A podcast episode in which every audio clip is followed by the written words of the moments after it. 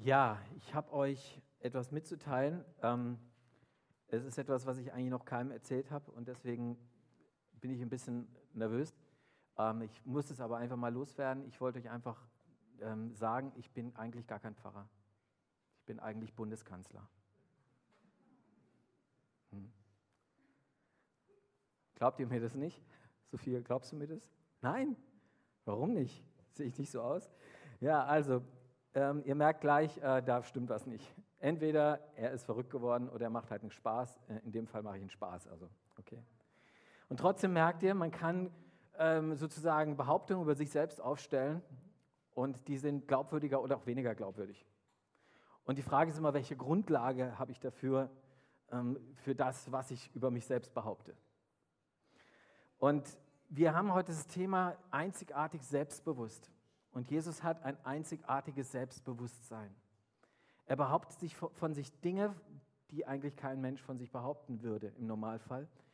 Ähm, und ich habe euch einen Text mitgebracht und ich will gerne mit euch darüber mal nachdenken, ähm, was das eigentlich für Konsequenzen hat auch, dieses Bewusstsein, dieses Selbstbewusstsein Jesu und für uns, was für Konsequenzen und was für eine Grundlage das Ganze hat. Ähm, ich habe euch einen Text mitgebracht aus dem Johannesevangelium. Ähm, Johannesevangelium Kapitel 14, die Verse 6 folgende. Ein relativ bekannter Text, da sagt Jesus zu einem seiner Jünger Thomas, ich bin der Weg und ich bin die Wahrheit und ich bin das Leben. Ohne mich kann niemand zum Vater kommen. Wenn ihr mich wirklich kennt, werdet ihr auch meinen Vater kennen. Ja, ihr kennt ihn schon jetzt und habt ihn bereits gesehen. Da bat Philippus, Herr, zeige uns den Vater, dann sind wir zufrieden. Jesus entgegnete ihm, ich bin nun schon so lange bei euch und du kennst mich immer noch nicht, Philippus? Wer mich gesehen hat, der hat auch den Vater gesehen. Wie also kannst du bitten, zeig uns den Vater? Glaubst du nicht, dass ich im Vater bin und der Vater in mir ist? Was ich euch sage, habe ich mir nicht selbst ausgedacht. Mein Vater, der in mir lebt, handelt durch mich. Glaubt mir doch, dass der Vater und ich eins sind. Wenn ihr schon meinen Worten nicht glaubt, dann lasst euch doch wenigstens von meinen Taten überzeugen. Das sagt Jesus. Hm. Der Hauskreis Kasten hier oben und Friedheim, ich glaube, du bist auch in dem Hauskreis, und die Frage gestellt, ob es denn sowas, solche Texte nur im Johannesevangelium gibt. Wer da, oder auch bei Matthäus, Markus, Lukas. Wer da mehr Interesse hat, ich habe ein kleines, relativ spontanes Video gemacht, der muss sich an den die Kleingruppe Kasten mal wenden oder an mich persönlich, dann schicke ich euch das mal zu. Aber hier haben wir einen Johannestext. Also im Johannesevangelium spricht er also davon, was sagt er eigentlich? Was sagt Jesus über sich selbst? Das ist schon spannend. Und das gucken wir uns mal genau an. Das erste ist, er sagt, er fängt an mit Ich bin. Ich bin. Was ganz Besonderes, oder? Hm? Ich bin. Ich bin Thilo Bartke eigentlich normal. Wer sagt, das ist nichts Besonderes. Warum äh, thematisiere ich das eigentlich? Ähm, ist, äh, ich thematisiere es deshalb, weil dieses Ich bin ganz besonders betont ist. Jesus betont es, im Griechischen steht da Ego eimi, ich bin. Im Normalfall ist es so, im Griechischen, auch im Hebräischen, dass das Verb immer das Personalpronomen beinhaltet. Das heißt, normalerweise müsste dann nur stehen Emi, also ich bin. Das heißt schon ich bin. Jesus betont es ganz stark an einigen Stellen immer wieder im Neuen Testament, wo er von sich redet, Ego, Emi, ich bin das Licht der Welt, haben wir gerade eben gehört. Ich bin der gute Hirte und so weiter. Ich bin der Weg, Wahrheit und Leben. So, und was war jetzt für die Zuhörer damals so besonders daran, dass er sagt, ich bin, ich bin, ja, ich bin es. Äh, bei den Leuten hat es was getriggert. Da kam Assoziation hoch. So ähnlich wie wenn wir, ihr zum Beispiel hören würdet, ihr würdet in den USA leben und würdet irgendwann mal hören, jemand würde sagen, great again. Was triggert das bei euch? Sarah? Donald Trump, genau, ja. Donald Trump. Ja, okay. Oder stell dir vor, im, ähm, ihr, würdet, ihr würdet mit jemandem was arbeiten und ihr kommt irgendwie nicht voran und ihr sagt, hey, komm, wir schaffen das. Sagt nicht Bob der Baumeister. Stimmt auch. Aber wer noch? Komm, wir schaffen das. Wir schaffen das. Angela Merkel, genau richtig. Man könnte auch den Barack Obama noch nehmen. Der hat nämlich mal bei seinem Wahlkampf Yes, we can. Das war es eigentlich das Gleiche. Ja, wir schaffen das, wir können das. Also merkt ihr, es sind eigentlich Sätze, die im Alltag normal sind und trotzdem kommt da eine Assoziation hoch. Und bei Jesus nochmal ganz besonders, weil er ja nicht irgendjemand ist, sondern er tritt ja, tritt ja auf und äh, heilt Menschen und äh, die Leute sagen, das ist der Messias, der lang erwartete Retter. Und, oder, und zumindest sagen sie, das ist ein großer Rabbi, ein großer Lehrer oder was auch immer. Und jetzt sagt dieser Ich, dieser Rabbi sagt, ich bin. Und jetzt, was triggert das bei den Leuten damals? Die Zuhörer haben nämlich was im Ohr gehabt. Die kannten ihre Bibel und das war das Alte Testament. Und im Alten Testament war die Rede von Gott und Gott hat sich vorgestellt mit diesem Wort, ich bin, der ich bin. Wer die Geschichte kennt, Mose, ne, brennender Dornbusch, da spricht Gott zu ihm und sagt, ich bin, der ich bin. Und genau das kommt den Leuten in den Sinn, wenn sie Jesus hören. Das heißt, er stellt sich mit dem Namen Gottes vor. Er stellt sich mit Gottes Namen vor, mit dem Herr des Universums, mit Yahweh, mit dem alten testamentlichen Gott. Und das ist schon, schon, schon ungehörig. Und dann geht es weiter. Dann sagt er, ich bin der Weg. Ja, und er sagt, ich versuche es mal anzuwenden. Ja, der sagt zum Beispiel, wenn du, Tilo, Gott erkennen willst und wenn du zu Gott kommen willst, dann brauchst du mich. Ich bin der Weg zu Gott. Das zweite ist, was er sagt, ich bin die Wahrheit. Also es ist nicht eine reine Sachwahrheit oder so eine analytische Wahrheit oder sonst was, sondern, sondern es ist eine, eine, er ist die Wahrheit in Person. Ich sehe ihn an und er ist die Wahrheit. Und Wahrheit bedeutet so viel wie Zuverlässigkeit, Verlässlichkeit, absolute Verlässlichkeit. Er sagt so viel, wenn du mir vertraust, dann bist du absolut gut aufgehoben. Ich bin absolut verlässlich, absolut. Und das nächste ist, ich bin das Leben. Also in mir findest du echtes, ewiges, erfülltes Leben. In meiner Person.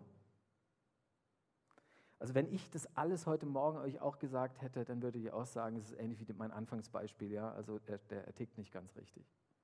Ich bin doch nur ein Mensch. Wie kann ich sowas von mir behaupten? Und er, er bringt es dann letztendlich auf den Punkt nochmal, indem er sagt, ohne mich kann niemand zum Vater kommen.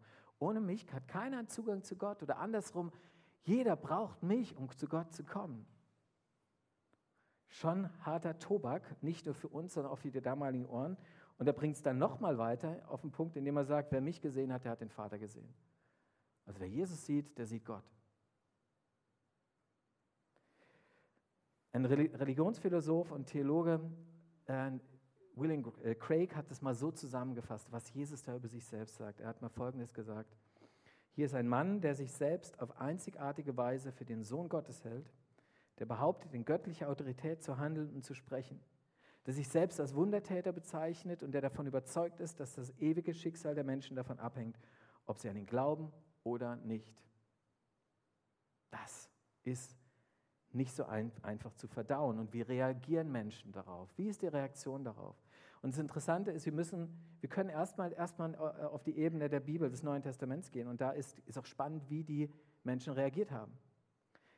Sie haben, wie haben sie reagiert? Sie haben so reagiert, in Johannes 8, 10 zum Beispiel sagte, ich bin der gute Hirte. Der gute Hirte ist aus dem Alten Testament immer Gott selbst. Also auch wieder hier, ich bin, Ego Emi, der gute Hirte. Was passiert nach dieser Rede? Die Leute wollen ihn steinigen, weil er sagt, das ist Gotteslästerung und wörtlich heißt es, das ist Gotteslästerung. Warum? Weil du dich selbst zu Gott machst.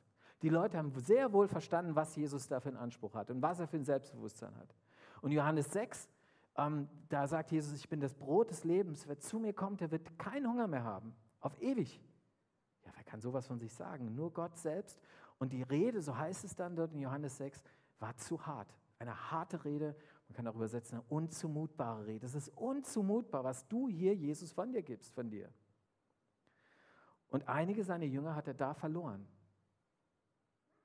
Und äh, das ist eine interessante Geschichte, die, ich, die, wir auch heute immer wieder entdecken, wenn, wenn Menschen mit diesem Anspruch von Jesus äh, in, Verbind also in Verbindung kommen oder konfrontiert werden, dann gibt es eine Reaktion. Ich kann, muss mich da irgendwie zu verhalten. Ich habe in, in einem, einem, unserer Glaubenskurse mal jemanden gehabt, also da, wo es um Grundlagen des Glaubens gibt, für Erwachsene so einige Abende, kamen wir an diesem Punkt, Jesus, wer, was denkt er eigentlich über sich? Und da war eine Frau dabei, die sagte dann, okay, das ist mir zu hart. Das geht nicht. Dass Jesus sowas von sich sagt. Es ist schön, was er sonst sagt. Gute Lehren und äh, seid nett zueinander und so weiter, alles gut. Aber das kann ich nicht akzeptieren. Das hat dann abgebrochen. Und eben jetzt eben in der Pause erzählte mir ein Gemeindeglied, die hätten auch mal in so einem Glaubenskurs was gemacht und da war eine Muslima und die, diese Muslima, die ist äh, zum Glauben gekommen, allein aufgrund dieses Anspruchs. Interessanterweise merkt ihr, wie unterschiedlich das ist? Da lesen die Menschen den gleichen Text und es kommt zu einer Scheidung, zu einer Unterscheidung. Die einen sagen, vergiss es und die anderen sagen, oh ja, ich will, ich will das glauben. Und tatsächlich, wir haben ja unterschiedliche Möglichkeiten darauf zu reagieren und eine ist die, die ihr am Anfang vielleicht auch gedacht habt, als ich euch gesagt habe, dass ich Bundeska der Bundeskanzler wäre. Man könnte sagen, Jesus müsste in die Klapsmühle, Jesus müsste, müsste in irgendeiner Form therapeutisch behandelt werden, weil ich meine, wer kann sowas von sich behaupten? Und das gucken wir uns mal ganz kurz an. Gehen wir nochmal zum Anfang zurück. Also ich bin Bundeskanzler, das habe ich gesagt. Und dafür gibt es ja keinerlei Grundlage. Es gibt keinerlei Grundlage, dass ich die, der Bundeskanzler bin. Also ich habe schon das falsche Geschlecht, ja, ich habe auch die falsche Handhaltung, wenn ich rede. Und ich ziehe hoffentlich auch andere Sachen an oder kleide mich anders. Habe keinen Bodyguard, habe keine Limousine hier vor der Tür stehen und so weiter. Ihr merkt sofort, es gibt überhaupt keine Grundlage, dass das wahr sein könnte. Wie ist es bei Jesus? Gibt es da eine Grundlage für? Schauen wir doch mal in das Leben von Jesus hinein. Und da sehen wir tatsächlich, dass nicht nur seine Worte davon sprechen, dass er letztlich Gott ist, sondern auch seine Taten und dem, was er tut. Das sagt er in diesem Text ja auch dem Thomas, sein, sein, einem seiner Jünger. Schau auch auf, auf das, was ich tue. Und du siehst, dass ich mit dem Vater eins bin. Was tut er? Er heilt Menschen auf übernatürliche Art und Weise. Er weckt Tote zum Leben auf. Ja, wer kann das schon? Ähm, er, er hat Lehren, die es vorher so noch nicht gab. Vorstellungen vom Leben und von, von Gott, die es vorher so noch nicht gab. Einzigartig. Und er ist ein Gott, der, oder ein, ein, ein Mensch sozusagen, der, der letztendlich in die Herzen der Menschen schauen kann. Auch das sehen wir im Neuen Testament immer wieder der hinter die Fassade gucken kann, hinter deine Maske sehen kann und sieht, aha, das ist wirklich los bei dir. Einer, der tiefer sieht als alle Menschen sonst. Und wenn wir nochmal weiter schauen, dann sehen wir letztendlich, dass Jesus der ist, der den Tod besiegt. Wir glauben an die Auferstehung. Wir glauben, dass Jesus auferstanden hat, ist und den Tod besiegt hat. Ja, was braucht es denn noch mehr an Taten, um zu zeigen, dass er göttliche Vollmacht hat und dass er ganz eng an Gott ist und dass er Gott selbst ist? Es hat eine Grundlage und für die Menschen damals hatte das auch eine Grundlage. Die Jünger, die Freunde von ihm, die mit ihm durchs Land gezogen sind, die, äh, die haben das ja miterlebt. Für sie war da, hatten, die hatten eine Grundlage für diesen Glauben, dass das stimmt, was Jesus da über sich sagt. Und äh, deswegen haben auch wir letztendlich nur zwei Möglichkeiten. Die eine Möglichkeit ist die, dass ich, äh, dass ich sage, okay, ich nehme Jesus da nicht ernst. Ich pick mir aus dem Glauben das raus, was so ganz gut zu mir passt oder wie auch immer. Oder ich sage, okay, Jesus war da irgendwie ein bisschen nicht bei Sinn. Ja? Äh, der war vielleicht tatsächlich größenwahnsinnig in den Momenten. Könnte ich alles sagen? Oder die andere Alternative ist diese, dass ich sage, okay, ich nehme ihn ernst. Und wenn ich ihn ernst nehme, dann wage ich es auch. Dann wage ich es auch, mit ihm zu gehen, ähnlich wie die Jünger mit ihm gegangen sind. Natürlich sehen wir ihn nicht vor Augen, ist klar. Aber ich bin der Überzeugung, dass der Auferstandene heute noch lebt und hier ist und mit euch geht und mit uns geht. Und ich muss mich ihm nur anschließen, dann gehe ich mit ihm und dann werde ich Erfahrungen machen können, die, ähm, die mir eine Grundlage dafür geben, dass das stimmt, was Jesus da von sich sagt. Dann werde ich die Erfahrung machen können, dass er mehr ist als ein Prophet und dass er mehr ist als irgendein ein, äh, jüdischer Weisheitslehrer, dass er mehr ist als ein Menschheitslehrer, der schöne Sprüche äh, sozusagen von sich gegeben hat, die es wert sind, auf Insta und auf Facebook mal zu posten. Ja? Mehr, dass er deutlich mehr ist und dass das, was er von sich sagt, auch Wahrheit ist. Ähm, und dass er Gott ist. So, und glaube aber, das reicht Jesus nicht. Dass es zu der Überzeugung kommt, dass er Gott ist. Das will er, glaube ich, gar nicht.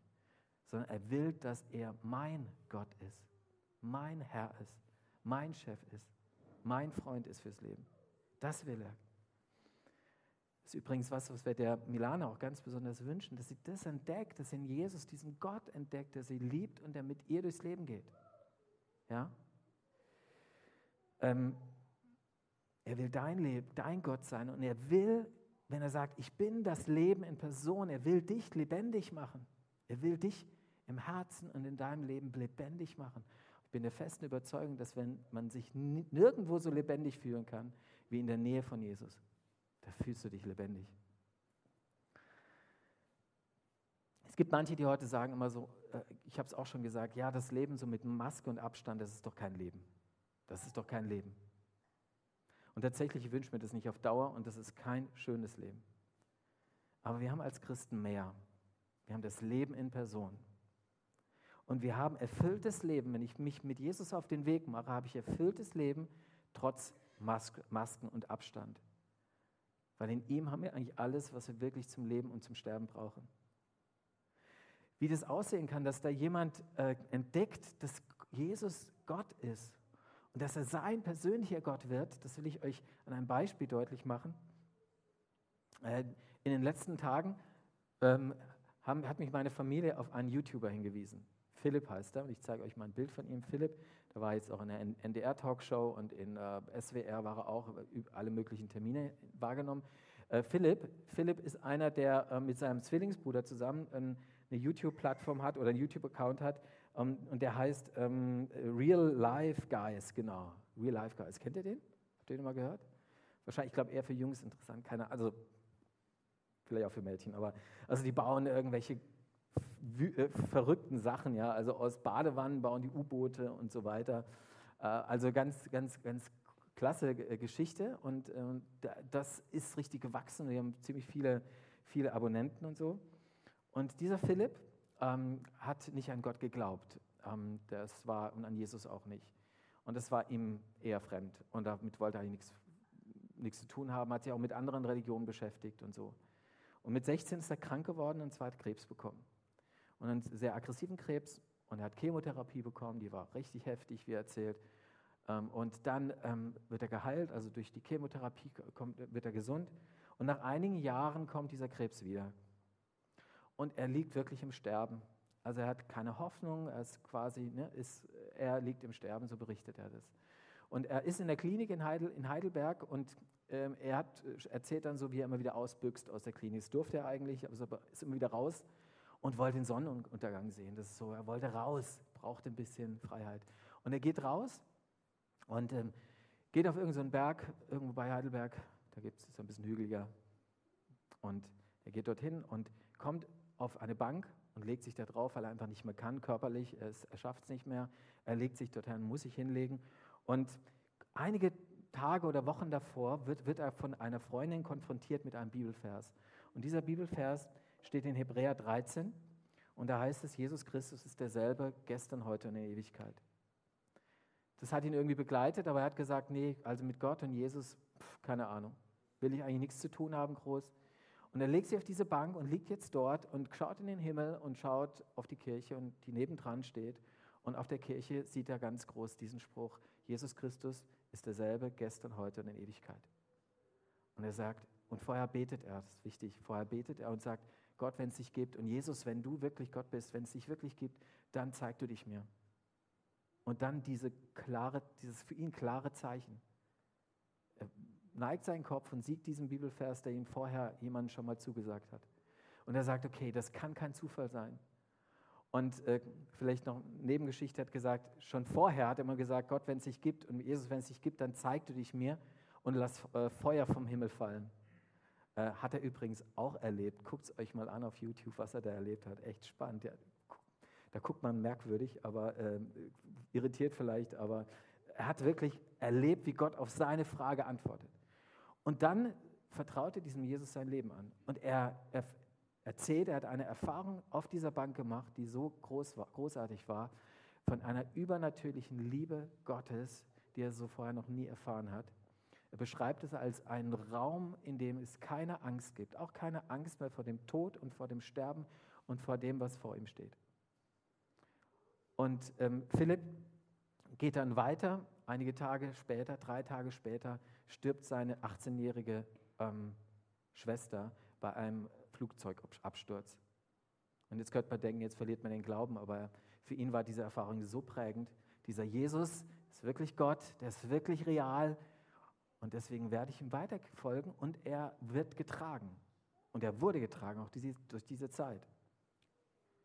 Und vor zweieinhalb Monaten ist er zum Arzt gegangen und hat wieder was festgestellt hier vorne. Und ähm, so ein Hubbel. und ist hingegangen und der Arzt hat ihm gesagt, ja, Sie haben zwei Wochen noch zu leben oder zwei Monate vielleicht höchstens. Das ist jetzt zweieinhalb Monate her. Guckt euch mal die YouTube-Videos an, die, die ganz, ganz aktuell sind.